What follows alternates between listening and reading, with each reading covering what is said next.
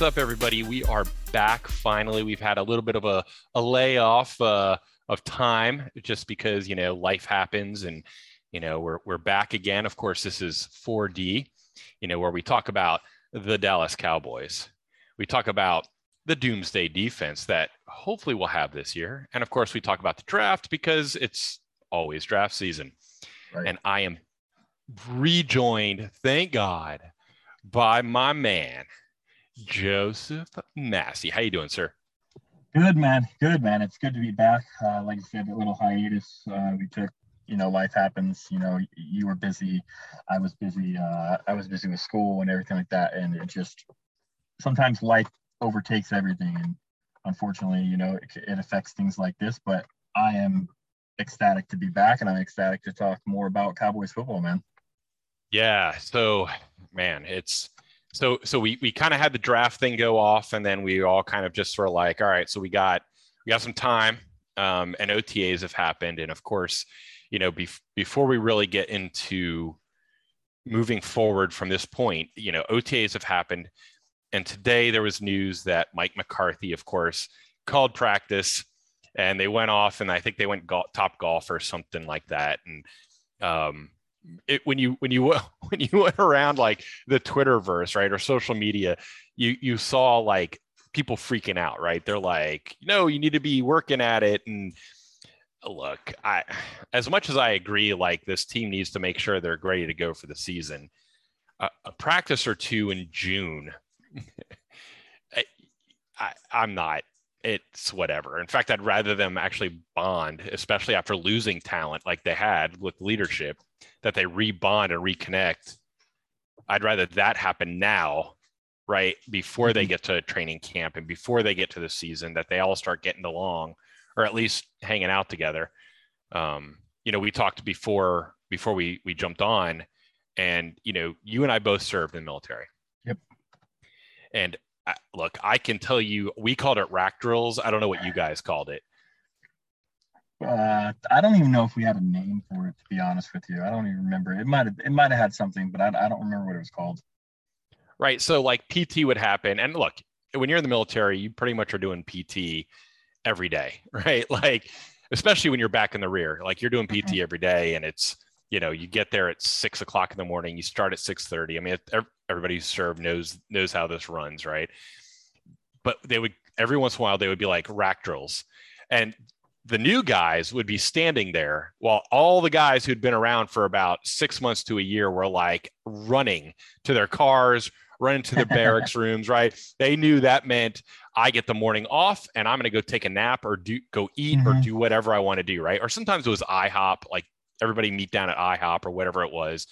Um, you know, and and it didn't it didn't change like my physical fitness. It didn't change my mm. preparation for battle. It didn't change anything really. It just gave me a day off. And yeah. And so it got guys together and you know guys and girls together. It got everybody together to really kind of reconnect and like laugh and joke and not have to be always on point 100% of the time. Yeah, it's it's it's kind of ridiculous when people react like that and like, oh, this one practice is going to be the make or break between them winning a Super Bowl and them losing. And it's like, come on, come on, guy, calm down. It's June. It's not even a full go practice. Like, it's not going to make a difference. Even like more so, like even when like uh, Romo in the off season would back in the day would go play a golf tournament on the weekend when it was the off season and people freak out like, oh no, you need to be throwing footballs. It's like really these guys aren't allowed to do anything else other than play football. Like it's just ridiculous. Like people just take it like to the the umpteenth degree that doesn't even make sense. But we've seen it right? Like that's how a lot of people are right? Because mm-hmm. look it, and i've said this to other people is that for a lar- large group of people football or fandom fandom in general it doesn't matter which mm-hmm. sport it is kind of their their release. It's their hobby. It's their it's their livelihood. A lot of them, that's what they look forward to, right? And, and, look, I've been there where that's what you have to look forward to every day and day in and day out, right? And, and that that breeds sometimes to some people this obsession with it that if it isn't to my standard, you have to be doing more because I want to be happy. Yeah. And, and I get it because I want the Cowboys to win. I want them to win a Super Bowl, and I'm frustrated when they don't. But by the same token, they're humans and they have lives and families, and you know, who cares? Right. Seriously. I'd I'd be way more concerned if they took half the training camp off yeah. right? like, or a week of training camp than I would be an OTA in June. Yeah, it's it's it's not a big deal to me, and and most people that know football and understand it and aren't just thinking about it, like you said, from a fandom point of view, understand this and understand it's really not that big of a deal. But it's it's the off season, it's slow season, it's it's slow, and people want something to talk about, so they're going to make a mountain out of a molehill. Yeah. Well, and and look, it, until the cow, I bet you if the Rams went and did this, nobody would bat an eye, right? Yeah. Well, they had the benefit of the doubt because they just won the Super Bowl. They just won the Super Bowl, right? And of yeah. course, what it, every fan wants their team to win the Super Bowl.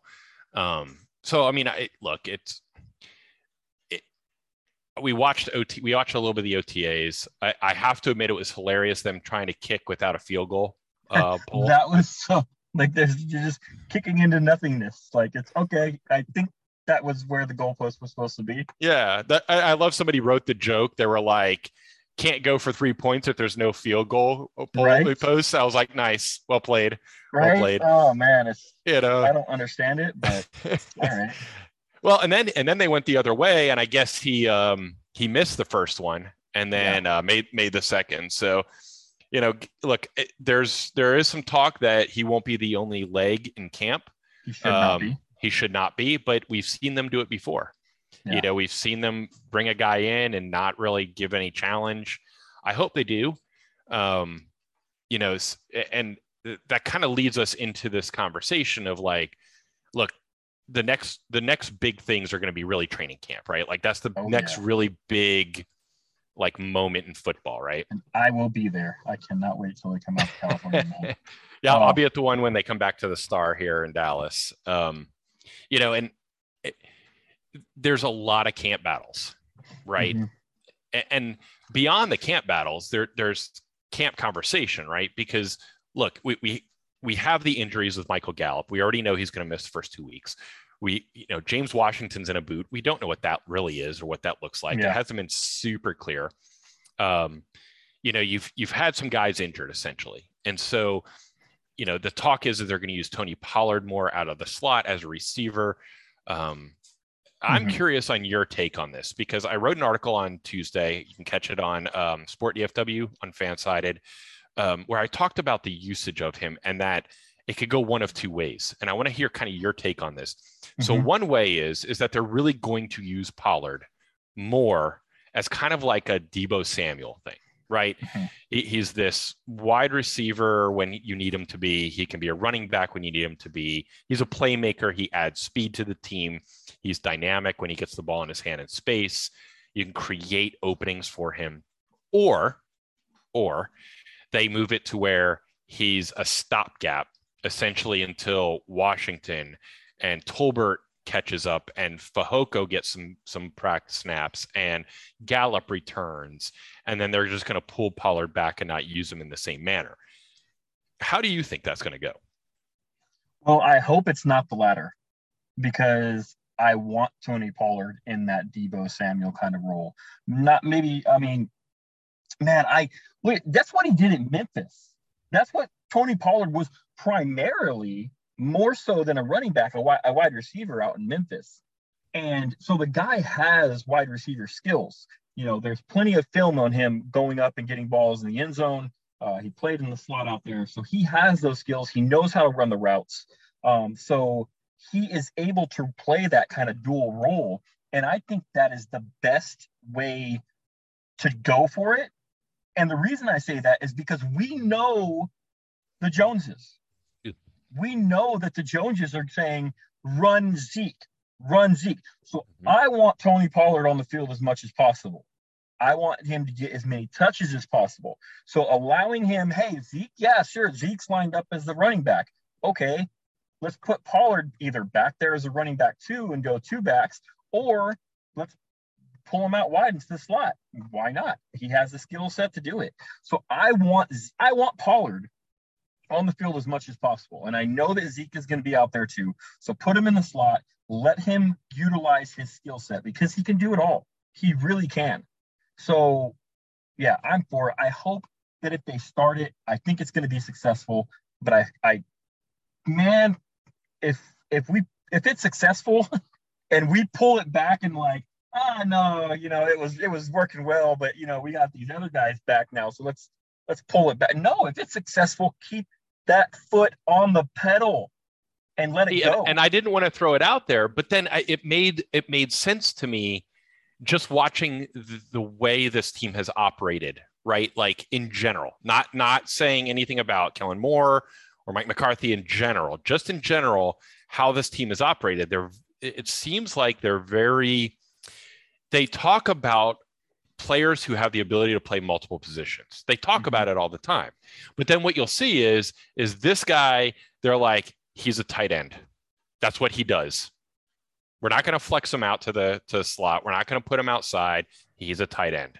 This guy's a running back. So we're going to put him as a running back and it's trick plays essentially when they line him up, throw him out to the outside. Like how many times did we see you know, over the last year or two where they'll be like, oh, they split Zeke out, and everybody's like, holy crap, they put Zeke out of the backfield. Like it was amazing to us that they did it. Mm-hmm. Right. And, and so I, I wanted to throw it out there because, like, do we have faith that they're going to let it develop if it works? Or are they going to go back and say, okay, Gallup's back. We're going to throw him on the outside, which means we're going to move Tolbert in, or we're going to put Tolbert on the other side, or Fehoko, or Washington. I don't even know, right? And then yeah. move Lamb inside and out. And like, do we see them trying to pull that stunt, or are we really going to see Tony Pollard with more touches as a receiver? Dan, the answer is no honestly, honestly, like I won't have faith until I see it because I, I'll have blind optimism, like, hey, you know, come on, let's do it, guys, let's let's do it. But the answer is going to be no. How many times, Dan, in the past, have we seen these types of things in training camp and we're like, oh man, this looks awesome. This play is working. Hey, Tony Pollard and Zeke are both lined up in the backfield and they don't know which one is going to get the ball. This is awesome. And then, you, oh, Tavon Austin's going to be used in that role as a wide receiver, running mm-hmm. back. Hey, look, he's getting carries out of the backfield in training camp. And then we get to the regular season, and it's like, hey, that, no, that was just fun. We were just messing around in training camp. No, we don't do that in real games. what, what is that? You're, you're not allowed to do that. Is that against the rules? Like kind of like last year with motion, right? Oh, yes, it's the most frustrating thing. And I guarantee you, Dan, we're gonna get to training camp this year. We're going to see it in training camp and we're going to get excited, Dan. We're going to say, look, Pollard's lined up in the slot. Zeke is in the backfield. CeeDee Lamb is over here. Tolbert's over here. Look at this looks, and they're killing the defense. This is going to be awesome. And we're going to get to week four and we're like, why does Pollard have zero snaps out of the slot? and look, I, I'd love to see it the other way, right? But like, I hate to be that that like cynical. I I've been burned before, guy, but like I'm we've been burned before. We've been burned for a decade on this stuff. Absolutely. Now, granted, some of that was Jason Garrett. I get it. But my gosh, it's like you gotta be kidding me. When I when I saw it, that was like my first I was like, oh, oh, they really are thinking about this. And then I was like, well, they said the same thing about motion. Yeah. yeah. Then I was like, well, they said the same thing about like motion last year. And then by like week six or seven, we were like, where'd all the motion go? Like, these statues out there. Yeah. why is everybody just not moving? I don't understand. Um, so yeah, I, I thought that was I just wanted to hear your, your opinion on it because like look, there there's some injuries that this team has, mm-hmm. right? And look, at, right now you're you're entering your first game with CeeDee Lamb, Tolbert. I mean, he's been kind of nursing something a little bit. I mean, he should or be hamstring. fine, but like yeah, he should be fine. He right, but hamstrings, yeah. hamstrings, as hamstrings we know, are funky. Are yep. Right, and, and, he's he's a rookie. We know how all that works. But like, okay, so you got Lamb, mm-hmm. Tolbert. Mm-hmm. We Washington. I mean, is, is his foot going to be okay? We we really kind of don't, don't know. know if he's going to make the squad. Honestly, right? And he could. I mean, he, he absolutely could. But then what are you looking at? You know, this, and these are one of the camp battles I'm, uh, we're talking about. Like, are they going to use the Pollard? Okay, well, that's great. But now you have who? Fehoko Maybe Fehoko is one of your guys. Like, who else would you see right now at, at going into getting ready for training camp that you're like, this is the guy that I'm like, hey, this could be one of the top four. I mean, I look, I love Noah Brown. Don't get me wrong, yeah. right? Like I'm a big Noah Brown guy. You know that mm-hmm. because he's been reliable. And and I love the players that look, you may not be the superstar, but you're available. Yeah. And you and when you are available, you make a play. Mm-hmm. Right? And so uh, but then does that scare anybody? No. Does CeeDee Lamb let's just say Tolbert Pollard and Noah Brown. Let's just say that's your four. Yeah. Does that does that scare you as a defensive coordinator? No, not at all. I mean, CeeDee Lamb is going to get like almost all my attention until Tolbert can show me that as a rookie he can do something. Um, but that doesn't scare me, and I'm actually I'm I. That's why I'm interested in Pollard out there because honestly, outside of Lamb, Pollard's our second best slot receiver. And until Tolbert can really, so I would say Pollard's our second best receiver until Tolbert can show something as as uh, as in in the NFL. Obviously, he's a rookie. The potential says he's better, but you never know, especially rookie years. Like so, my thing is, and I know we're I know we're going to get to more camp battles and everything. We're talking about camp battle right now at wide receiver, and I, I'm going to bring this up just because it could be a camp battle, but there's a couple of veterans out there right now who are available who veterans wide receivers who probably won't cost you much that you could bring in and who would start immediately on this team probably because Gallup is out. Um, I mean, the two big ones that people have been talking about, obviously Julio Jones and Will Fuller. Are you interested in either one of those guys bringing them in and, and for camp? Man, you know, I know people are going to kill me for saying this, but like, huh, I, maybe Julio, but like Julio's kind of not Julio anymore. Oh, he's not. You know what I mean? Um, but he's going to give you at least some some veteran presence, right? That that mm-hmm. he's still smart enough to run the routes. But like Will Fuller's way younger right? Like he's he's 28, I think 29, something like that. So he's oh, younger, yeah. right? But then you know he's he also has had pretty up and down career. Yeah, you know, I mean, he's had injuries. He, he he's had a little bit of an up and down career. I mean, you know, he signed a he signed with the Dolphins last year and then broke his thumb and then mm-hmm. was out for the rest of the year. 2020, he missed what five games. Yeah right? Like he's effective so, when he's on the field. He's just not on the field all the time. Right. And and if you're already going into the season with injury issues and not kind of knowing, like I, I don't know, man. I'd probably go Julio because I'm looking at two, three games, mm-hmm. and I think he can give me two, three games. Okay, let me let me run down some some some other names for you. Okay. Okay. Um, there is Odell Beckham Jr. out there but he's coming off the same thing as as Gallup. He's actually worse because it was in the Super Bowl. Mm-hmm. Actually, I, I, think they actually had the surgery around the same time, so they're about the same time frame. So you're not going to get him for Week One either. So that's probably out the board. Um, we talked about Julio, Antonio Brown. Any interest in Antonio Brown? We know he could still play, but he's just nope. got some mental issues. Not okay, not so, for not for a team like this. Yeah. Okay. Got it. No, I, I'm with you. So we talked about Will Fuller. Beasley. There's been talk about bringing Beasley no. back. You interested? No. T.Y. No. Hilton. Uh, now that's one I, you know, again though, like I mean, he's 32, 32 yep. right? So like, and, and, look, you know how I am about the age, but especially yep. at wide receiver, yep. right? Because wide receiver is one of those positions where when you lose a step, you lose a step, right? Like it's pretty noticeable when you lose a step. Um, man, I okay. Probably yeah, Julio still. Probably yeah. Julio still. Yeah. Two more for you. Two more for you. Emmanuel Sanders. Man, how old is Emmanuel now? 35. 35. Yeah, no. Yeah, He's no, up- we'll just back that one out. And then last one, Willie Snead. He's only 29. Not a guy who's going to be like amazing, but he's a reliable possession receiver. He has some speed too.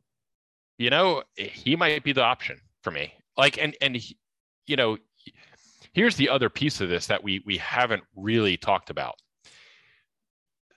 Height, Mm. right? It, Snead is what? Is he six foot? I don't even think he's six foot. No, I think he's taller than that. Uh, uh, let me double check. Hold on. Uh, Willie Snead. Uh, they have him listed at five eleven. Okay. Okay. Uh, and that's Pro Football Reference, who has it listed as 5'11. So he's not quite six foot. Now, when you go down the Cowboys wide receiver roster, okay, you have James Washington at 5'11, Mhm. Jalen Tolbert at 6'1, Brandon Smith at 6'2. You have Jaquarii Roberson at 6'1, Lamb at 6'2, Houston at 6'1, Gallup at 6'1, Fryfogle at 6'1, Fehoko at 6'3, Dontario Drummond at 6'1, Noah Brown at 6'2. Where's TJ The- Vasher? He's what? TJ. There's the height. yeah. there's the the, guy. height. 6'5. Six five. He's the only really. I mean, the Hulk's six three, but like the tall, tall guy is Vasher. Yeah. Mhm. So, like, do you go a little bit taller, knowing you might need that size, Mhm. or are you okay staying small? Because, like, T.Y. Hilton is small, right? He's Yeah. 5'10. Mhm. Um, you know, Fuller is six one. So I I don't know what the right answer there is, but it's a question I wanted to ask. yeah. You know, is do they have enough of the smaller guys that, you know, Julio's six three, right? So now you start Mhm. getting that height thing. And look, if you're if you're gonna be, you know, potentially without Gallup, who has super high point ability, which we've seen, and you're you're getting Lamb, who will uh, many people consider more of a slot guy. That outside size might be needed. I Yeah. I don't know. I don't. know. Um, la- one more, sorry, is another guy, not no height. He's 5'11. Adam Humphries, a slot receiver. Um, he's available too. A lot of people I've, I've seen a lot of people recently talking about him. That's an option. But I think Julio is my guy, to be honest with you. And I know look, he's not who he used to be. But like I said, he's a six-three guy. He can play on the outside. He can play physically. And yes, he had a down year last year, and he's been injured some. But when he plays, he can still get open. He can still out physical people. And you you're going from Tannehill to a quarterback like Dak. So you're going to have a lot better quarterback play that can help him out, increase him. And look, this is a guy who we're not looking for him to be the number one guy. Nope. We're looking him to be a two or three and fill in until Gallup comes back. So I'm okay with it. I'm just like, show me the contract. Mhm. You know, what, Well, and- what is he asking for? You know, and he adds a veteran presence on the outside, Yes. which is something this team doesn't really have. Look, Yeah. CeeDee Lamb's probably your most experienced guy, honestly, and Gallup. that yeah Gallup uh, when once Gallup gets back. But we're looking like mm, maybe Halloween, Mhm. uh, late October, early November. Honestly, for Gallup. Now Gallup might back come back earlier, just because he's forced to come back earlier because we don't have anybody. I wouldn't recommend it. Let him let him relax and rest, and then you still have weeks of just getting back into it. You know, like you don't just hey I'm back and I'm as good as I was when I left. I mean, I, Yeah, I mean so- it's possible, but so your your most veteran receiver is Noah Brown at six years. Yeah, yeah, he was drafted in 16. That's right. hmm And that's that's your most experienced wide receiver, like age wise, right? Yeah, So I, I mean, I would probably add a little bit. I mean, you just lost Amari. You're right. You lost a little bit of that on the outside. Somebody who's been around as a number one guy for a minute. I I don't. If I'm going to go, I might. I just might do it. I might Yeah. and see what he's willing to sign give for. him Like a one year deal and give him, you know, six to seven mil and, and call it a day because we they have the not- cap space. Yeah, and you may not even need to go that high, Yeah, you, you honestly might not even have to go that high. right? So Um, I I don't know. I think that's that's the thing. I so think they're going to sign a veteran. I just don't know who it was, who it's going to be. Because do you feel honestly going into camp, Dan? Do you feel comfortable with this wide receiving core and this? I mean, competition at wide receiver um, for camp. Do you feel comfortable entering week one? Not completely. No, I, I kind of like because I don't know. Like, look, I I loved I loved Tolbert signing right or Mhm. drafting. Like I liked it. I thought it was a great pick. I liked Fehoko last year. I like there's guys I like. I like Brown. Yeah. But when what you're what you're talking about now is what does this team really have? And they know they have CeeDee Lamb, but I think other teams realize they have CeeDee, CeeDee Lamb, Yeah. Okay. right? What happened in the and I know he didn't play the second half because of a concussion, but in the Kansas City game when Amari Cooper wasn't in, what happened? They bracketed CeeDee Lamb and they were like, anybody else, we dare you to beat us. And couldn't. Nobody could get open. And CeeDee Lamb Mhm. couldn't get open because he was double, triple covered. Like Yep. they were just like, hey, let's take CeeDee Lamb out of the game and anybody else beat us and we couldn't do it. And and, and look I, I would have better confidence if I knew they were truly going to scheme it. Right. And and I think that's a piece of this. What we were talking about with with using Pollard, right? Getting Pollard into space is going to take a little bit of scheming, right? It's going Yeah. to take some Mhm. motion. It's going to take some some I don't want to say screens because they're technically you can't screen, but you can. Um, it's going to take things like that to get him open. So unless I knew for sure that they were going to continue doing motion and you know pick plays and screens and you know that kind of a play, yeah, I, I might feel a little more comfortable about it. But knowing how it has played out over the last even just last two years, do I feel confident right now? No. Yeah. But that doesn't mean I won't. It just means right now I would rather be I would rather have some confidence going in. And then look, to your point, you can cut James Washington. May- Yeah. Maybe Julio isn't the guy. You cut him. Okay, fine. That's great. But bring somebody, don't rest on your laurels Mhm. when you're when you talk you want to improve the team try to do things to improve the team if they don't work out they don't work out Yeah. but sitting there expecting every draft pick to be exactly the player you need them to be is, is kind of a far-fetched thing right Yeah, like foolish. we all know there's there's bust for a reason there's diamonds in the rough for a reason there's it's an imperfect science And that's why, which our team has not realized yet, you can't build a Super Bowl team through the draft alone. You Right. can't. Right and look, people will say, "Oh, look, they signed Jayron Kearse," and like there are way more instances in in a lot of cases of like the Dontari Poes or the Keanu O'Neals than there are the Jayron Kearses for this team. Jayron Kearse And- is very rare. Yeah, that's Very that's- rare. Look, Robert Quinn, everybody thought was going to be fantastic, and he disappeared for half a season. Yeah, he started Right, they- that, They think he was this amazing signing, and look, he was he was a solid signing.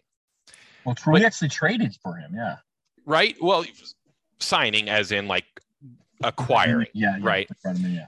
but like it, it wasn't like it was a half season you know Yeah. what i mean like and, and we've seen that repeatedly where they you, you think you've hit a home run and really it, you probably hit a single or double Yeah. you know um or you think you hit a home you, you you hope you've hit a home run and you strike out Yeah. um you know and so i i think if they're not going to add major talent then they're going to have to add volume and neither of which they've done No, not at all.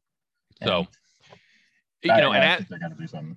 Look, and as we're talking the wide receiver core, like, and we're talking camp battles, tight end is another camp battle, Oh yeah, right? Because right now you have the $14 million man or whatever, the $11 million man in Dalton Schultz, right? yeah. Um, who's unhappy with his tagging, whatever, dude. Um, like, let sign me for that much. I'll run out there and run around Yeah. the field for a little bit. Um, you know, and and so here's what you got. You have Jeremy Sprinkle, Sean McKeon, Peyton Hendershot, Jake Ferguson, and Ian Bunting. Who is tight end number two? Um, in my opinion, is Ferguson. I like Ferguson out of the draft. Um, he he's a he's a solid blocker, and he was very underutilized in receiving. Um, so I, I think he has really good hands. Um, he's not the most polished route runner. He's not the greatest route runner, um, but he, he's he's good enough. And uh, like I said, he has really good hands. I think he's going to be an n- probably not this year, but I think he's going to be an upgrade over Schultz. He's you know he's a better version of of Dalton Schultz in my opinion. Um, probably not this year, but he'll grow into that.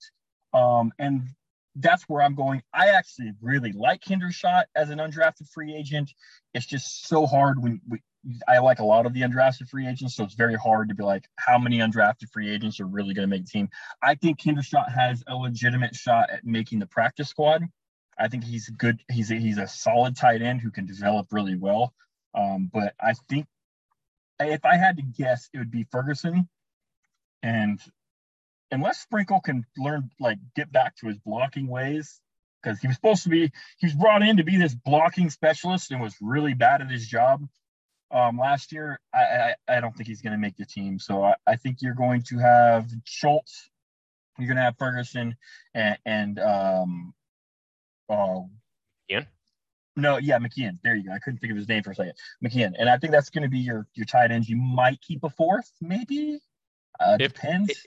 Especially if somebody like Ferguson Yeah. can play special teams or one of the guys can play special Yeah. teams or split out and do a lot of wide receiver work that they might keep them because if they need that wide receiver help they may go because these guys are big they're Yeah. all like six five six six you know they're big dudes so they may keep one if they Yeah. play special teams keep them as like this red zone threat kind of thing and don't forget i mean we got a couple of offensive linemen who apparently can can run out there. Uh, Man, I miss I miss Blake Bell. Why did we ever let him walk away? Like solid, solid blocker. Could could he, he was a quarterback in college, so he could throw if we needed to. We never used it, but he could have thrown if we needed to. You know, good blocker, decent receiver, very cheap deal, and we just let him walk for no reason at all. it seems to be their mo, right? Um, you know, and speaking of of walking, and you know, look, Connor Williams, right? Mhm. Ano- Another position, it, left guard, right now. Yep. Look, I think Tyron Smith is going to be our left tackle unless he's just the physical issues take over, right? Yes. people want to argue like, oh, I think it's going to be, you know, this guy or that guy. Look, I think it's going to be Tyron unless Tyron physically can't do it. Yes. It's Tyron's job. Who's left guard? Is it going to be Smith? it's it's going to be Smith. I think they, in order, we know that they they they play who they pay, and they like to play the draft picks. And and if if it's not Smith, we're in big trouble because we just spent a first round pick on a guy who's not playing. Um, unless McGovern can make a huge leap from last year to camp this year and just totally blow Smith out of the water, um, they're going to give Smith every opportunity in the world to win that job. Even if McGovern is playing better than him in camp by a little bit, they will give it to Smith because this this coaching staff has shown that they're not that they're okay with playing the, the the draft picks and they're going to want to justify that pick because it was so highly criticized. They're going to want to justify that pick, and if and if he doesn't start, that's to raise a lot of a lot of hairs, and people are not going to be happy. So I, mean, I believe I, I think Tyler Smith will be better. I think I think Tyler Smith will probably win the job, um, but I, I think it's his job. Yeah, Right. But you got McGovern in there. yeah. They're probably going to let Farniok get it, at least a try or two. Right. Well- like I think he's in a battle for a different uh, for the other position. maybe, maybe, but like Yeah. he's still there. And you know, Yeah. they like to rotate their offensive linemen around in Yeah. training camp. Mhm. And then you have Waletzko, who's who everybody thinks will take over as the swing tackle. But like, will they try him at guard? I don't know. he's, I don't I, I don't know. I think he's too big for for a guard. I mean, he's he's six eight, tall. right? Yeah, he's Yeah, he, he's super guard. tall. But look, Tyler Smith is six six. Yeah, uh, but I mean, You know what I I- mean? I mean, if we're yeah, if we're gonna too- look at that, yeah, he's tall and he's he's lengthy. he's lean. He's lean. very lean, and he Yeah, and, and, and the, the the the hold up for him at tackle is his strength. So Yes. you don't really want to move that inside. If you're if you if you're weak, your holdup is your strength. You don't want to be inside. And Right. that's what Well, Tyler Smith and experience. Yeah. I mean, he look, he played for North Dakota. Look, I'm not knocking on North Dakota, but Yeah. North Dakota isn't playing the Bamas and they're not playing the Ohio States and they're Yeah, not playing even the North Dakota State. right? Like, I mean, they're not playing these teams. So, you know, he's going to have work. Yes. So, so we're thinking it's going to be Tyler Smith. But if, look, I, I think they're going to let other people try it, right? Yeah. Um, which brings me to center, Yes. right? Because we talked Farniok. You have Biadasz. Mhm. I think uh, I think Lindstrom is also in the conversation as well. You think Lindstrom's in the conversation? Even though he is an undrafted free agent center, I had a I think a fourth round grade on him. I do not know why he didn't go why he went undrafted. It just didn't make sense to me. He's one of those guys where you're like, you watch the film and you're like, hey man, this is this is a fourth round player, and then he goes undrafted and you're like, wait, what what is this? Like sometimes people fall for for of reasons. I think he has really good. He has the ability, but I, I think he has the mind more than anything. He, he- you know, which is very important for the center position that people underrate for that position always. Um, he has the mind for it, so um, I like him. I think it's going. Here's a question for you. I think the favorite go like maybe not to start, but my the guy who I think is going to get it is going to be Farniok. I think Farniok's going to be your starting center. I think he's going to win out the, the the battle. So if Farniok makes it and they like Lindstrom, do you keep Biadasz? So I I think I probably would, right? And only because I think Biadasz is one of those like if it look the rookie wall is real, Mhm. right? And I- would probably keep Biadasz. Look, you also have MP out there, right? Like they got. MP, Yeah, MP. Yeah. they got Braylon Jones, right? They have Lindstrom, so like they're gonna throw players at it, but only one of them has more than a year of experience. And so I think if they if they go, look, Lindstrom, the job is yours, they may keep Biadasz simply as a safety net. If Lindstrom gets into the three games in and then Yeah. all of a sudden looks completely lost, is getting overwhelmed.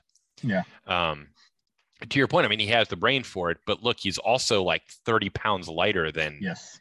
than Biadasz, right? And so that wear that will wear on a rookie. Yes. Um, so I, I don't know. I don't know if you cut Biadasz, um, maybe, but you know, when you have questions along the line, you, you're gonna have to beef it up somewhere, Yeah. right? Far- Some Farniok is my guy who I, I'm pulling for. I think he'll win the job, and I think that I think it's really important because when you have when when when you have the chance to draft a center like Tyler Linderbaum and you you pass on it, and you go on and you're like, oh, the center might be safe, the center position might be safe, but directly after the draft, pick the up two guys. that you- yeah, you pick up two guys, and then and then also the front office comes out and says, "Hey, we really like Farniok, and Farniok is going to get a shot at that starting center job." Yeah. Like that's a wake up call to be honest. That's a hey, Mhm. you're not safe at all. You're Right. not safe. You we're we might not even be penciling in you as a starting center come training camp. It might be a full on, full blown open competition. May the best man win. Yep. And they essentially have five guys there. Yeah. Right. Now, now again, we've seen them move people around. You know, they they tried McGovern at center. They've tried. Mhm. I mean, He's still They- getting snaps there. and he's still getting snaps there, right? So McGovern is the sneaky pick too, Yes. right? Because he might be a better center than he is a guard due to his mobility stuff, Yes. right? He might be a better center. I don't know, but we'll we'll have to wait and see. But the offensive line is a little shaky, right? I think we all know right tackle is going to be Steele. I don't love it, but it is going to be what it's going to be. Um, you know, right got a guard is guard. uh, I, I don't know. Uh, we'll throw we'll throw some dude out there, some guy named Martin or something. I don't know. Zach Martin, something like yeah, that. yeah, Dak Martin, Dak Yeah. Martin.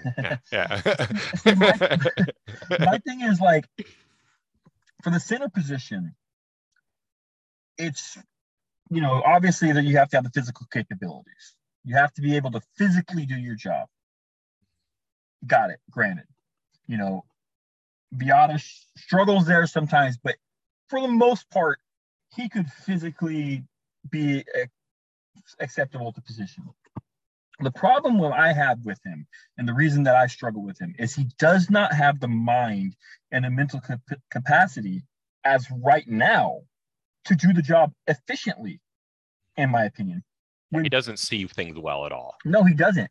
When you have your guards calling the plays for you, like that's yeah, adjusting blocking schemes. yeah, when, that that's an yeah. issue. That's the center's job, and it's the center's job for a main reason because they're the forward most person. Though people think of the offensive line as a straight line, it's not. It's not. It's, it's like a phalanx. Like a, yeah, exactly. Yeah. So like the guard, uh, the right guard, if he turns his head left without standing up, like he's gonna get like the midsection of the center, mm-hmm. you know, and he can't see that full line over there. So that center is the forward most position he can move his head left and right and see the entire defensive line, see the entire defense, and know where the lineup, hey, I need to make this adjustment, I need to make this adjustment. When you have to have one of your guards do it because your center can't mentally do it, that's a big issue. And one of the, if you remember back in 2013 when Travis Frederick came in and immediately was a very, very good starting center it, yeah, he had physical capabilities, but every what was the first thing everybody said about him? This guy's a genius. Yeah. This yeah, he saw things. Yeah, he smart. He sees things and he makes the correct calls all the time. Yep. And that's what made Travis Travis Dyer was the most the physical most physically best center in the league. No, he was good. This physically, he knew it. He, he, he could get to his spots. He could make the blocks. He was good. But what made him among the very best was his mind. Mm-hmm. And we haven't had that since he's left, honestly. Correct. Yep. So yep. I, I that's agree. my big thing about it. Give me a guy who could read a defense and who can make the correct line adjustments so that Dak and the guard aren't having to do it. Yep. I completely agree. Right. Because Dak's also going to be looking at receiver routes, coverages yes, on the outside. So much stuff on his mind. Right. Like he's looking at where the safety's playing. He's looking at who's shading down. He's looking, I mean, he's looking at everything too.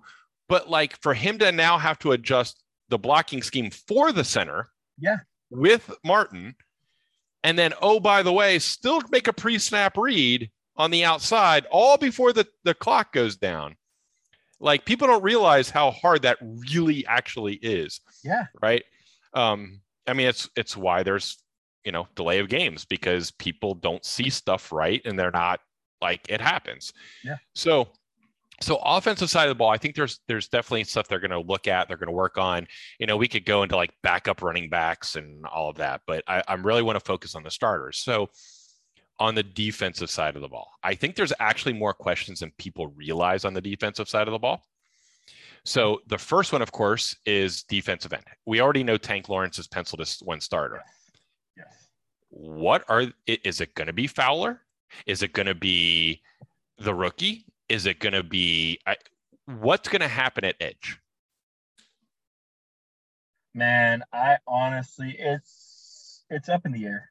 Like I don't, I don't have it. I, I apologize. I, I'm gonna, as Brian brought us, I'll, I don't want to ride the fence, but like I might have to because who is is it going to be Dorance Armstrong? Is it going like Fowler? Maybe you know. I know he's he He's played in Dan, with Dan Quinn before, but honestly, he wasn't that great with Dan Quinn. Um, like I know, I think it was only one year there, but still, like I well, I'll, read, I'll read you the defensive ends. Okay. Let me, yeah. so we'll take Tank out. Okay. Because we already yeah. know Tank's the starter. Boom, done. You have Sam Williams, the rookie, right? Mm-hmm. You have mm-hmm. Carlos Watkins, Mika Tafua from out of Utah. You have Chauncey Golston, who look, everybody thinks is is going to take that next step. We're waiting for him to take the next step. He just hasn't yet. You have Dorance, you have Tarell Basham, and Dante Fowler. Right. I, I mean, it's it's going to be up to training camp. Does does Sam Williams come out and start showing stuff right away, and you're like, okay, this guy's ready? I think the leading horse right now has to be Dorance Armstrong. You know, he's he's had solid camp, solid camps. He had a, a decent year last year. Um, not great, but a decent year last year. Uh, played a lot more than people realize. Um, but you know, he, he's decent. Um, can Golston make that jump? You know, I, I think Watkins will play more inside. Um, but yeah, so I think Armstrong's the leading candidate. I think Armstrong has it's his job to lose right now. But we got to see how Golston progresses because apparently he put on like 15 pounds of muscle. We got to see how he he looks. And then Sam Williams, uh, obviously a second round pick. Everybody's really looking forward to him.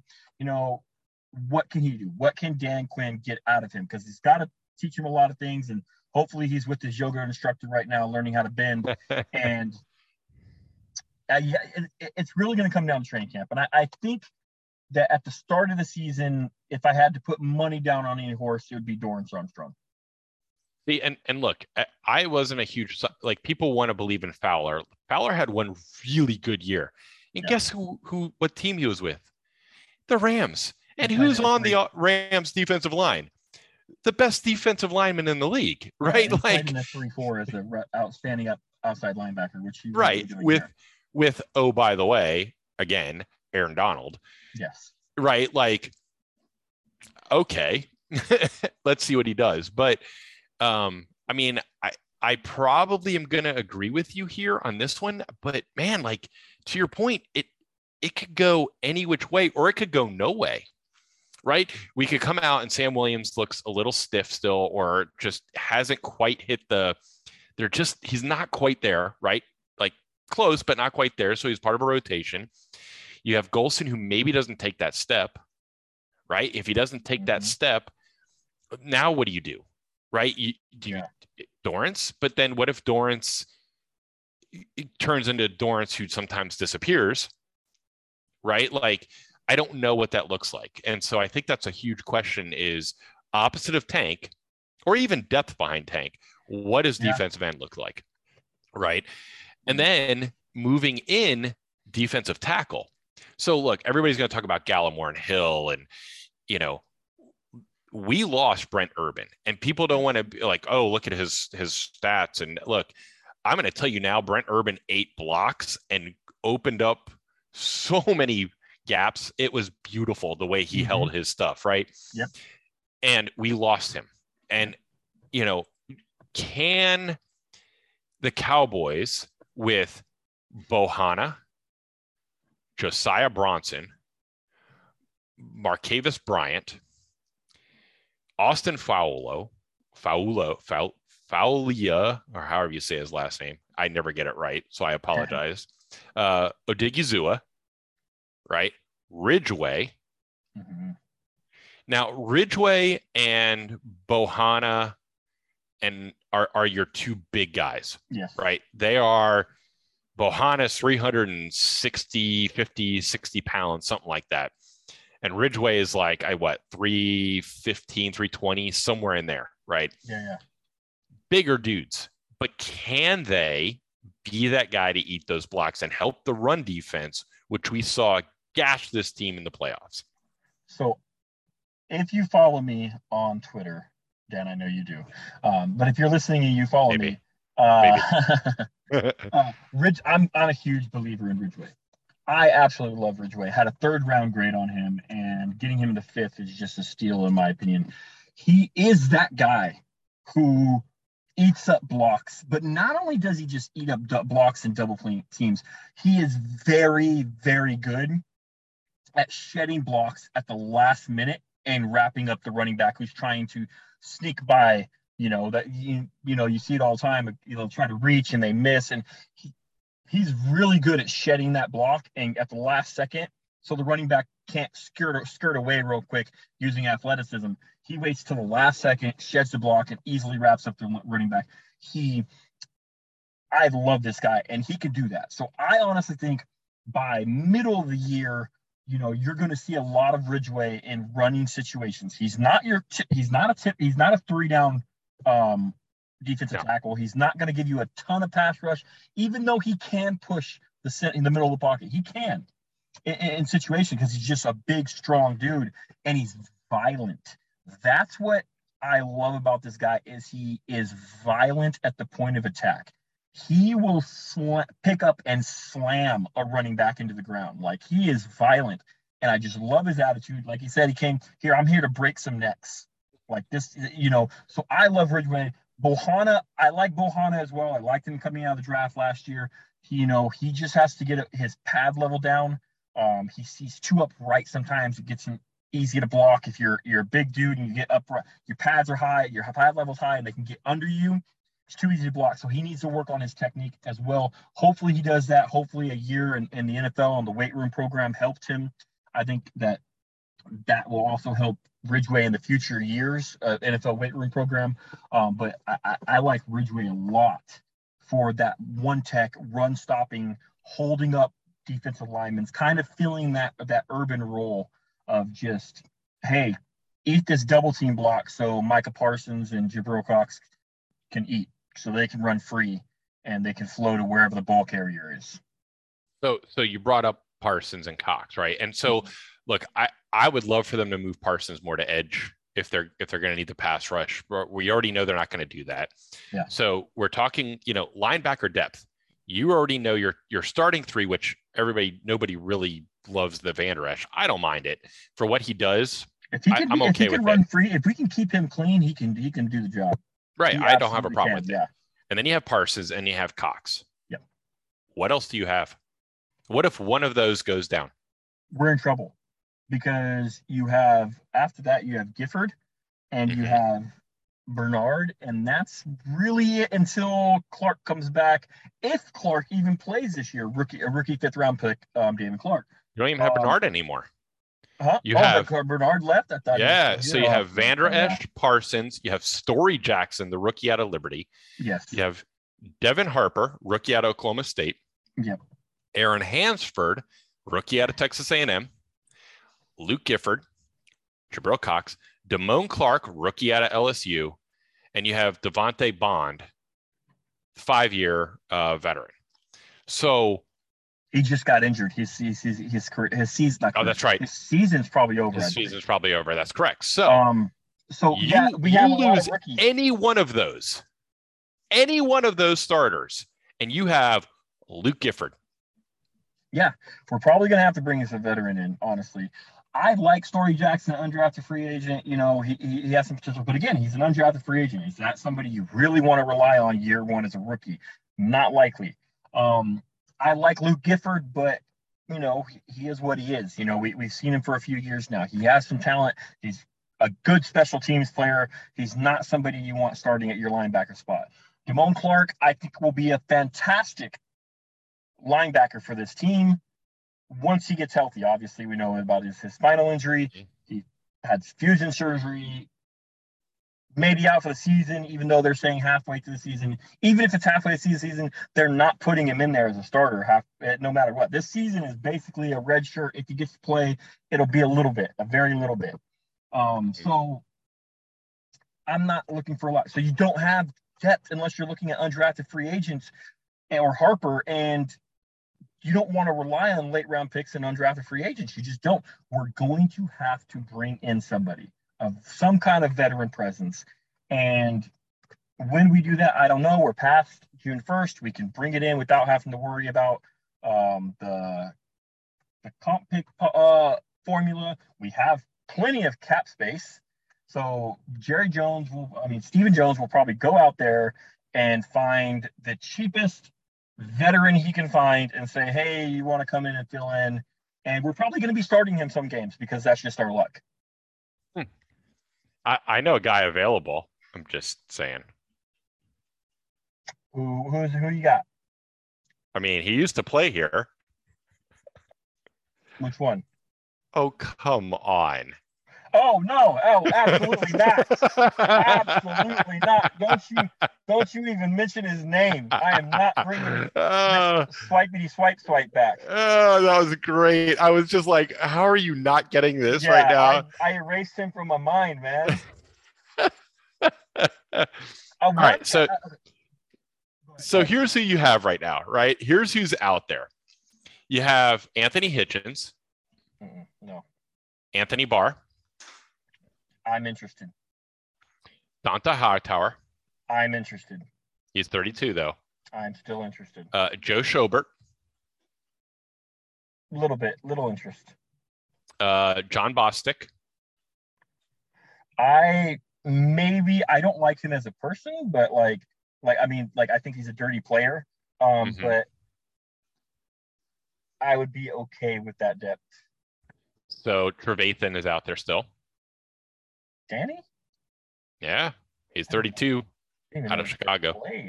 I know, right? Uh, you got look. I'll go through some names: AJ Klein, KJ Wright, AJ Johnson, um, Mintner. Uh, God, Kwon Alexander. Uh, That's an interesting name. I'm actually I didn't know he was still a free agent, and I don't know Mm. why. Is did he get injured? What's going on with Kwon Alexander? Because just two years removed, he was one of the better linebackers in the league. so let me take I know a he look went to here. the Saints, and he didn't have a great the, the greatest year last year. hmm Um, maybe that's why. Maybe I know he's getting a little bit older. Uh, Elbow injury. Elbow injury. Elbow injury. Okay. Yep. Yeah. Yep. Okay. Elbow injury last year. Um, you know, look, he, He's I had mean, some he's- injuries in his career. Yeah. he's had some injuries. He's, you know, he had the injury where he had the torn Achilles um, in 2020. He had the elbow injury last year. Um, he had the elbow, he had the injury and with the 49ers. So like he's had an injury history, Yeah. right? He had a torn pec. But like, do you bring him in as depth? I could bring Right. him in his depth. Yeah. but he's been injured almost every year. Like Yeah. it's an interesting name, right? Um, you have Reggie Ragland out there, uh, Alec yeah. Ogletree, Um, yeah, TJ Brunson, mm, bring Bernard back. Um, he's a special teams guy. He's not gonna. That's not a guy I want on the field. He's too slow. uh, Um, Skai Moore, Will Compton. Will Compton. um. Yeah. Yeah, I didn't even know he was still around personally, but you know, Yeah, I Will- follow, I follow him on Twitter. He's actually a really good Twitter follow, to be honest with you. Uh, um, yeah, Anthony Barr is definitely one that I'm I'm, I'm interested in. Uh, I think that Anthony Barr still has some things to show. You know, he can rush the passer. We all know that. Um, yeah, I- I would probably roll the dice with- guy. And Dont'a Hightower. Dont'a Hightower. That's another interesting one. I Mhm. know he's 32, um, but yeah, that's that's that's actually not a terrible one to be honest with you. it- it's one of those like I don't know where to go from here, but you need something. I think we both agree you need something. Yeah. Um, what do you think about um, uh, bringing? I know we talked about the uh, we, we kind of skipped over, but uh, the edge depth. Takk McKinley was heavily scouted and recruited by Dallas, and we almost drafted him. And he was drafted by Dan Quinn as an Yeah. edge uh, in Atlanta. What do you think about? He's a free agent right now. He never developed into what everybody thought he was going to be. but then then at that point i guess the question there is is like is he just going to be uh, basically what you already have Probably. i don't know right like is he is he going to be just another guy and, and he might not be. I mean you know look Nassib's out there. Um you know bars out there. Takris is out there. Uh, Mayowa is out there. I mean there's there's a couple guys that could probably come in and give you some play but you know is he is he the guy that you can go if all else fails i can rely on this guy? Uh, no, I'm, I'm i don't I don't know. I, I mean i'm i'm asking that because that's kind of where they're at with the team yeah. right Honestly, they left a lot of holes open because they decided we're not going to sign anybody really in free Mhm. agency. and they really didn't right like They they, didn't. really didn't sign anybody I think they brought in like what two, three, like Yeah. free outside free agents, and that's it. And they're nothing, nobody big, nobody with like. I mean, the biggest name I guess is James Washington, who's or Dante Fowler, but neither one of those guys are really like, oh wow, look at that. yeah yeah especially when you when you consider what you lost right like Yeah, you're they, did, didn't bring any. They, they lost a whole bunch of starters, and yes they didn't bring in any starters in free agency. Not a single one. unless they believe Fowler and Washington are starters, which is, hey, look, Which we're is talking scary. Stephen Jones, we're talking, we know how this works, right? Yeah, no, Um, I, I, that's scary if they're thinking like, hey, hey, these guys are Mhm. starter quality players who can replace the starters we lost. And look, Dan Quinn's done some great things. Maybe they can. Maybe they can. But we've lost we lost two quality wide receivers. Right. And you think James Washington can make up for that when he's not even close to as good as the lesser wide receiver we lost? They're hoping Tolbert hits, I guess. They got to. They got, They and got that's the problem, Yeah. Dan. That's the problem that we were talking about. You can't build a team through the draft alone. It's just Mhm. not possible. No, Mhm. there, there's not a team out there that that wins and drafts just purely based on what they draft. Right. No, totally agree. So, so moving on that same thought process, okay, cornerback. Okay. A- Okay. And when I say same thought process of they didn't really bring anything in, right? Now, granted, they didn't really lose much, right? They they didn't. Um, they kept, you know, Anthony Brown still here. Um, you know, we already know Diggs is Diggs and Brown are probably penciled as your two starters, right? I would say you're probably right now penciled your Yeah. two starters. They want Kelvin Joseph, but like, let's be honest, Kelvin Joseph has some issues going on. Yeah. Um, you got Jordan Lewis as your slot guy, which you know I'm not the biggest Jordan Lewis guy. Yep. That means you're hoping Nahshon Wright has developed. You're hoping Isaac Taylor Stewart, the, the rookie at USC, Quandre Mosely, CJ Goodwin, who we all know who's which CJ Goodwin really is at this point, Special teams. Kyron Brown, DaRon Bland. That's your cornerback. Mhm. So, so your top three. I'm a i- if Kelvin is what we we hope and he plays and everything goes smoothly. Your top three are probably Anthony Brown, Kelvin Joseph, and Diggs, obviously. Yeah, you're looking at a solid starting three. Solid with a really good number one, a Mhm. good number two, and a uh, slot guy. hmm And then you got depth pieces that you hope develop, like Nahshon Wright. Um, Isaac Taylor Stewart is better than Bland. Bland was the draft pick. But I'm telling Yeah. you right now, Isaac Taylor Stewart as an undrafted free agent, he's better than Bland. I like Isaac Taylor He's if he's on the field year one, I'm not liking it. He's not ready. I will grant you that he's not ready. If he's if we're forced, if we're being, I, I'm one of his biggest fans coming out of the draft. But if we're forced to play him year one, we're in trouble because he's just not ready. He's not, hmm you know. And so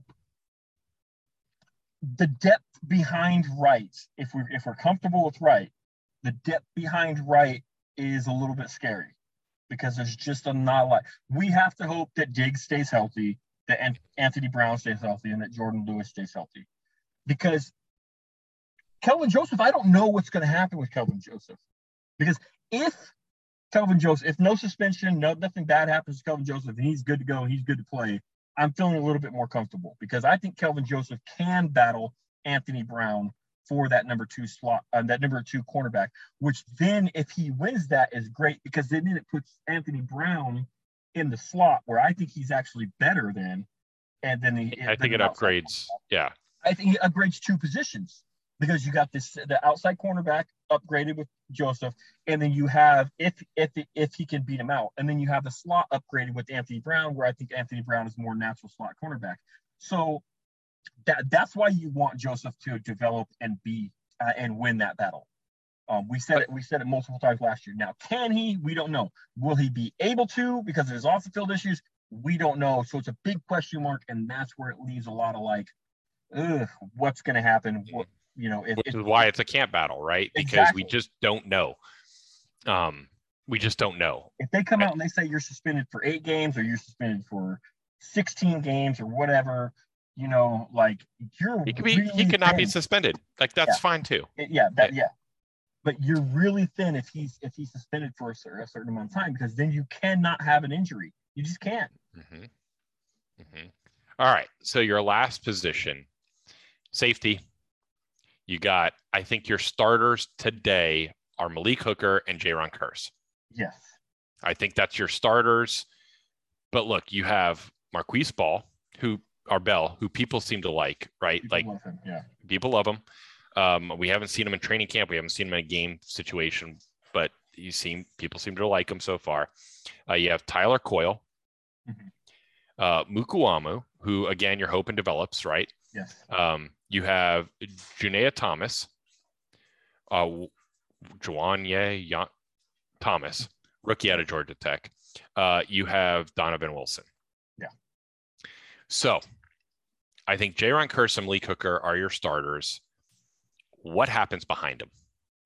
Well, here's the thing: you, you're going to have a lot of uh, big nickel that they're going to run, and that if you don't know what big nickel is, that's when they're going to bring in basically three safeties, Mhm. and they're going to have probably Malik Hooker and Donovan Wilson back, and they're going to move Jayron Kearse down into more like a, a hybrid linebacker role where he can play the run, he can play the pass, guard the tight end. They like to do that, and Jayron Kearse specialized in that last year. He, he did amazing in it last year. And so you're going to play a lot of that. So that's going to like, hey, you're going to have three three safeties that really play a lot. So that, you know, that's a big thing. Like if an injury happens, what do you do now behind that? Behind Donovan Wilson, what is there? Um, like you said, a lot of people like Bell, another undrafted free agent. The Cowboys seem to really like him because they paid a lot of money to bring him in uh, as an undrafted free agent. I believe they they they paid a lot of money to keep him out of Philadelphia as well. Yeah. Um, Yeah. So you just don't have a lot of experience and depth there. And so again, if you're going to play a lot of big nickel with three safeties, somebody goes down, you're in trouble. Um, and, and what do you do there? You don't have any really experience back there anymore. You know, with with Kazee gone now, you you you, don't have that rotational guy there anymore. So Dan, I think we have a trend going on here that we're noticing that we have a lack of depth in a lot of areas and that could have been filled with free agents. And yet, yeah, or or the guys that probably should be depth. Yeah. Right. You could have had as depth, but now you're relying them as starters, like we are. You know, some of the defensive end we've talked about, right? So, I mean, I I think Wilson can get pushed here a little bit. I think he might get a little pushed. I'm not saying he'll be pushed out. I'm just saying watch for somebody like Bell or Mukuamu to push Wilson. yeah, Um, because look, Wilson Wilson is a a very big hit or miss guy. Yeah. Right. Like he's either at the right spot or the absolutely wrong spot. Mhm. And so people keep hoping he's going to turn the corner and not be in the wrong spots very often because he they like him and you know Yeah. but he hasn't People- shown that so far. people love late round draft picks that show potential, and he has shown a lot of potential. He has. And there is these, and you know what? He showed a lot of potential at Texas A&M, where people were like, "Hey, this potential, he could be a high Mhm. draft pick." And then it didn't really. He got injured, and then it didn't really develop. And then he was a late round draft pick, and then he showed a lot of potential. And you're like, "Hey, this guy could be really good." And then he got injured, and then it didn't really develop. And Kearse bloomed and took over his spot. And you're like, so it's kind of a trend. Yeah, this guy has a lot of potential, and he could do stuff if he improves. But we got to see it. And right now, it has not happened. So, yeah, he's a big hitter. Yes, he makes plays on the ball. He's you know caused a lot of fumbles. He's made some good interceptions. Like he has the ball skills. Like he can do that. But like you said, he also gets beat just as often. So is that balancing? He has to find that middle ground of you know not getting beat as often, and and you know he could be it could help you out a lot more. He's also your smallest safety, Yes, Which right? tends to so lead to injuries. the tends way to he lead to injuries, right? He's six foot two hundred four. Your next guy, weight wise, is Bell, the rookie at 6'3", 205, and Coyle at 6'1", 209. Yeah. Right. Mukuamu si- was 6'4", 205. So you have some guys kind of in that range, but they have a little bit more height. They have a little more length to them. You know, I, I don't know. I think safety, backup safety, is going to be a, a, camp battle. Yes, uh, and but look for Mukuamu. I think Mukuamu showed a lot of talent last year. A lot of people thought he was, hey, this guy could make the team. He could, he could, uh, he could make a really good impact. Problem was, is he was, like I said, he's a thinner frame guy, six four. I think he said like 205 or 209. I don't remember exactly. So he's in there. He's he's a thinner guy. You know, he's a kind of a catch tackler where he kind of catches the guy and just yep. pulls him down, drags him down. A, yep. Yeah, okay, he made the tackle, but not the ideal, especially for a safety. Um, so you know, put on some weight, put on some muscle, hit the weight room a little bit. You know, get more fundamentals in your tackling because he has the coverage skills, he has the awareness skills to be a safety in the NFL. He just needs to kind of put it all together with the tackling and, the physicality side of being a safety in the NFL and he he he, he could surprise a lot of people. Um, I'm not saying he's going to start. I'm just saying he could be a quality piece to this team moving forward if he can start to put that stuff together.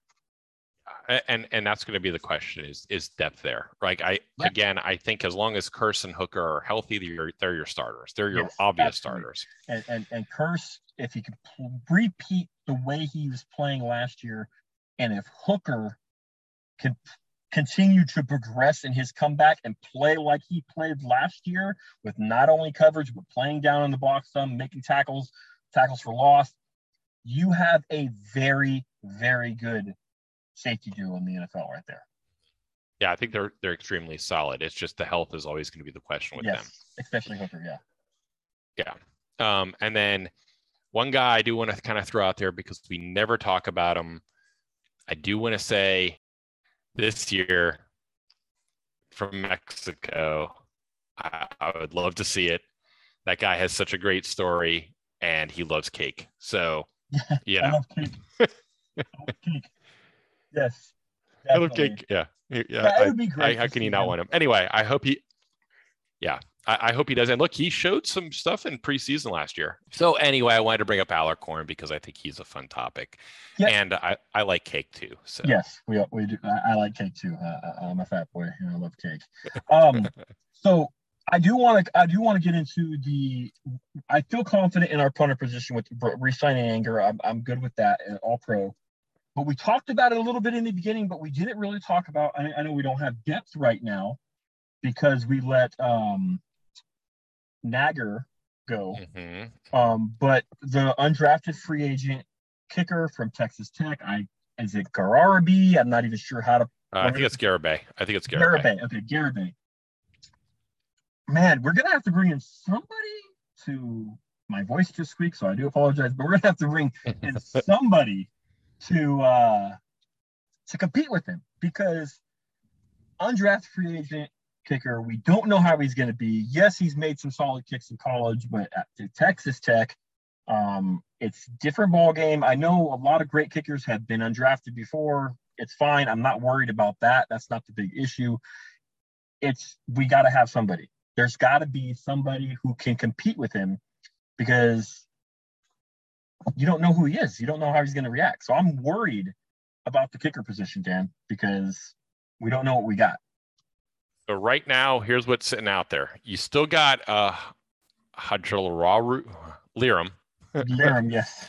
You have Lirim out there. I think you can bring him back. Yeah. Um, you got uh Amendola, Matt Amendola. You got Wright, Ficken, Badgley, and Nagger. That's it right now. That's the the the free agents at least. So, I mean, I would probably bring back Lirim Hammer Nagger, yeah. Or or Nagger or I, I don't know Amendola, one of them. Just bring one of those kickers in and at least try it. Yeah. Yeah. Right. It, eh, look, we we know at least Lirim has kicked a little bit. yeah. He knows the team. Like, at least bring him in for a camp battle. Um, you know, they look. There's also guys in the Canadian League. I don't always keep track of the Canadian League. There's guys you could bring in I agree. You need at least a camp leg, another camp leg. Yeah. Um, how that plays, I don't know. Um, but you, I, I agree. You have to bring somebody in just to, just so you have a rookie who you aren't making kick a gajillion times in training camp and then heading to the regular season. Like you can't expect that to go well. Yeah, I just miss prime Dan Bailey, man. I I miss not having. Oh, we're lined up for a 50 yard field goal. All right, let me go. Let me go grab some snacks because this Can't is kick- going in. Hey, can't kick a field goal. There's no poles. That's right. I want to. We're gonna. uh Steven's gonna petition for the rules committee to get rid of field goal post. Hey, we'll just kick it towards the end zone. You know. as long as it reaches the end zone, we're good. Gosh, yeah. Oh man, that's yeah. I'm worried about that position just because it's it's it's so important.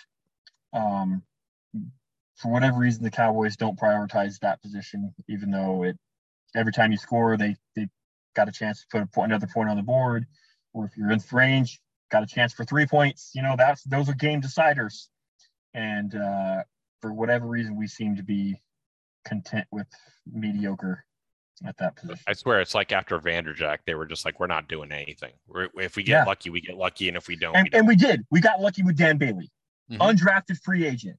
You know, his he missed his first like field goal or, or maybe even two field goals in in that season in 2011, and they were about to cut him, but then he. I, I remember reading the story that was San Francisco, week two of 2011. Dan Bailey, undrafted free agent. He had missed a field goal in the week one, and then week two he missed another field goal against San Francisco and they were like, all right, we're to have to find something else. But then he hit the game winning field goal to beat the 49ers in overtime or right before overtime. No, it was overtime.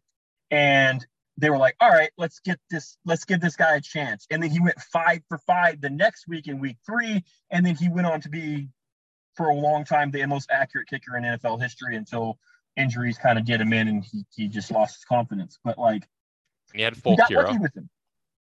I'm You sorry? Folk Hero. You had Yeah. Nick Folk, right? Yeah. Like we you got a little lucky, and, and you know maybe they're hoping they get lucky again. But even if you want, even if that's the case, I don't want one kicker in camp. Yes, 100% agree. Right. right it- like that is a lot of of usage especially on a kicker who relies on staying healthy no hamstring injuries no in you know like I, I would bring somebody in Oh, 100%. Yeah, you have to. You have to. I mean i think it's going to be Garibay's regardless unless he just gets to training camp and absolutely blows it I hope. I mean, he, you know, he seems. He, you look at him in college. He seemed like a solid kicker. You know, he made a very clutch kick uh, in college last year. Uh, man, I can't remember against the team it was, but I think it was like a 56 game, 56 yarder to win the game. it as was lsu expired. wasn't it it was lsu Maybe, maybe. I, I don't remember exactly who the opponent was, but it was, you know, very clutch. And you're like, all right, you know, maybe you could do it. And you just hope it translates to the NFL because Mhm. kicker, I think kicker might be the most crazy position to try to try to go from college to NFL and try to see who's good or not because it, it's all over the place. hmm hmm Yeah, because it's all mental. Yeah. Most of it's mental. Oh, absolutely. I mean, you can Yeah. have the best, strongest leg in the world, but it doesn't matter. so, you know, Yeah. hopefully we can, we can we can get lucky again with Garibay and um, have a solid kicker again for for years to come. That's that's the hope. We'll, we'll, have to see what happens. Yeah, uh, we'll find out in a little bit. You know, Yeah, shortly. Next month. Next, Next month. uh, I don't. I'll have to look at the dates. It's usually around my birthday. My birthday is July 22nd. Usually when camp starts in California, when they Mm-hmm. go hit California. Um, so I usually go into July, early August to try to get down there. Um, I will do that again this year, and um, be able to provide some good, hopefully some good feedback on how how how it's going, how they're how, how the kicker's going, how the team looks, how certain players are looking, and you know I, I love that part of it. And we got a lot, as we just went through, Dan, we got a lot of positions to look at this year and who's going to win, where's the battle going to be. Because right now, there are a lot of question marks. There are, there are, and Yeah, and look, Could have been filled. we we know some of them are going to get filled. We know some of them are get, the answers are going to come. We also know that some of the answers may not come. Yeah. and so we'll watch it. We'll see what happens. Um, and, and look, we talk draft here. Hey, spring spring ball starting our uh, colleges too. They're, they're you know Absolutely. they're starting their summer stuff. They're doing all their off season stuff as well. So we'll start getting a picture for some of these guys coming coming next year too. Um, Absolutely. Um, you know, this is the start of it for them too. So, you know, we'll we'll see how it all goes, and hopefully the the Cowboys get the answers, and we don't have to worry about it. That's the hope, I guess. I don't know. we'll worry right, about it. Well, you know we're gonna worry about it. yeah, we're we always worry about it. But you know what? At some point in time, we just hope that it all clicks and it all plays out the way we hope it plays out. And that's right. And get that Super Bowl know, ring. That's all any of us want. Well, Absolutely. all any of the Cowboys fans want. But screw the Eagles fans because we don't care what they want. Yeah, absolutely not. Yeah, nobody cares. I don't. Um, all right, guys. So that is our first episode back. Hopefully, you guys are uh, doing all right. Uh, again, if you guys ever need anything, uh, need to talk, remember keep keep care of your mentals. Uh, reach out to us, uh, Joseph. Where can we find you? Yeah, you can find me on Twitter at EJA Massey. Perfect. Um, you can find me, of course, at Dan underscore Rupert on Twitter. Um, right here, of course, on the pod. And then you can find my stuff at Sport DFW um, on Fansided. And uh, yeah, it should be should be some fun. Um, tomorrow, uh, I will be on Twitter doing a, a uh, discussion with veterans on mental health and video games. So if you're around and you want you you just happen to to go past my my account on the next couple days, take a look. I'll be tweeting out some stuff as well on mental health and gaming. So awesome. Yep. Yep. So all right, guys, we will catch you guys on the flip and uh it's good to be back. Yep. Have a good one, everybody. Peace.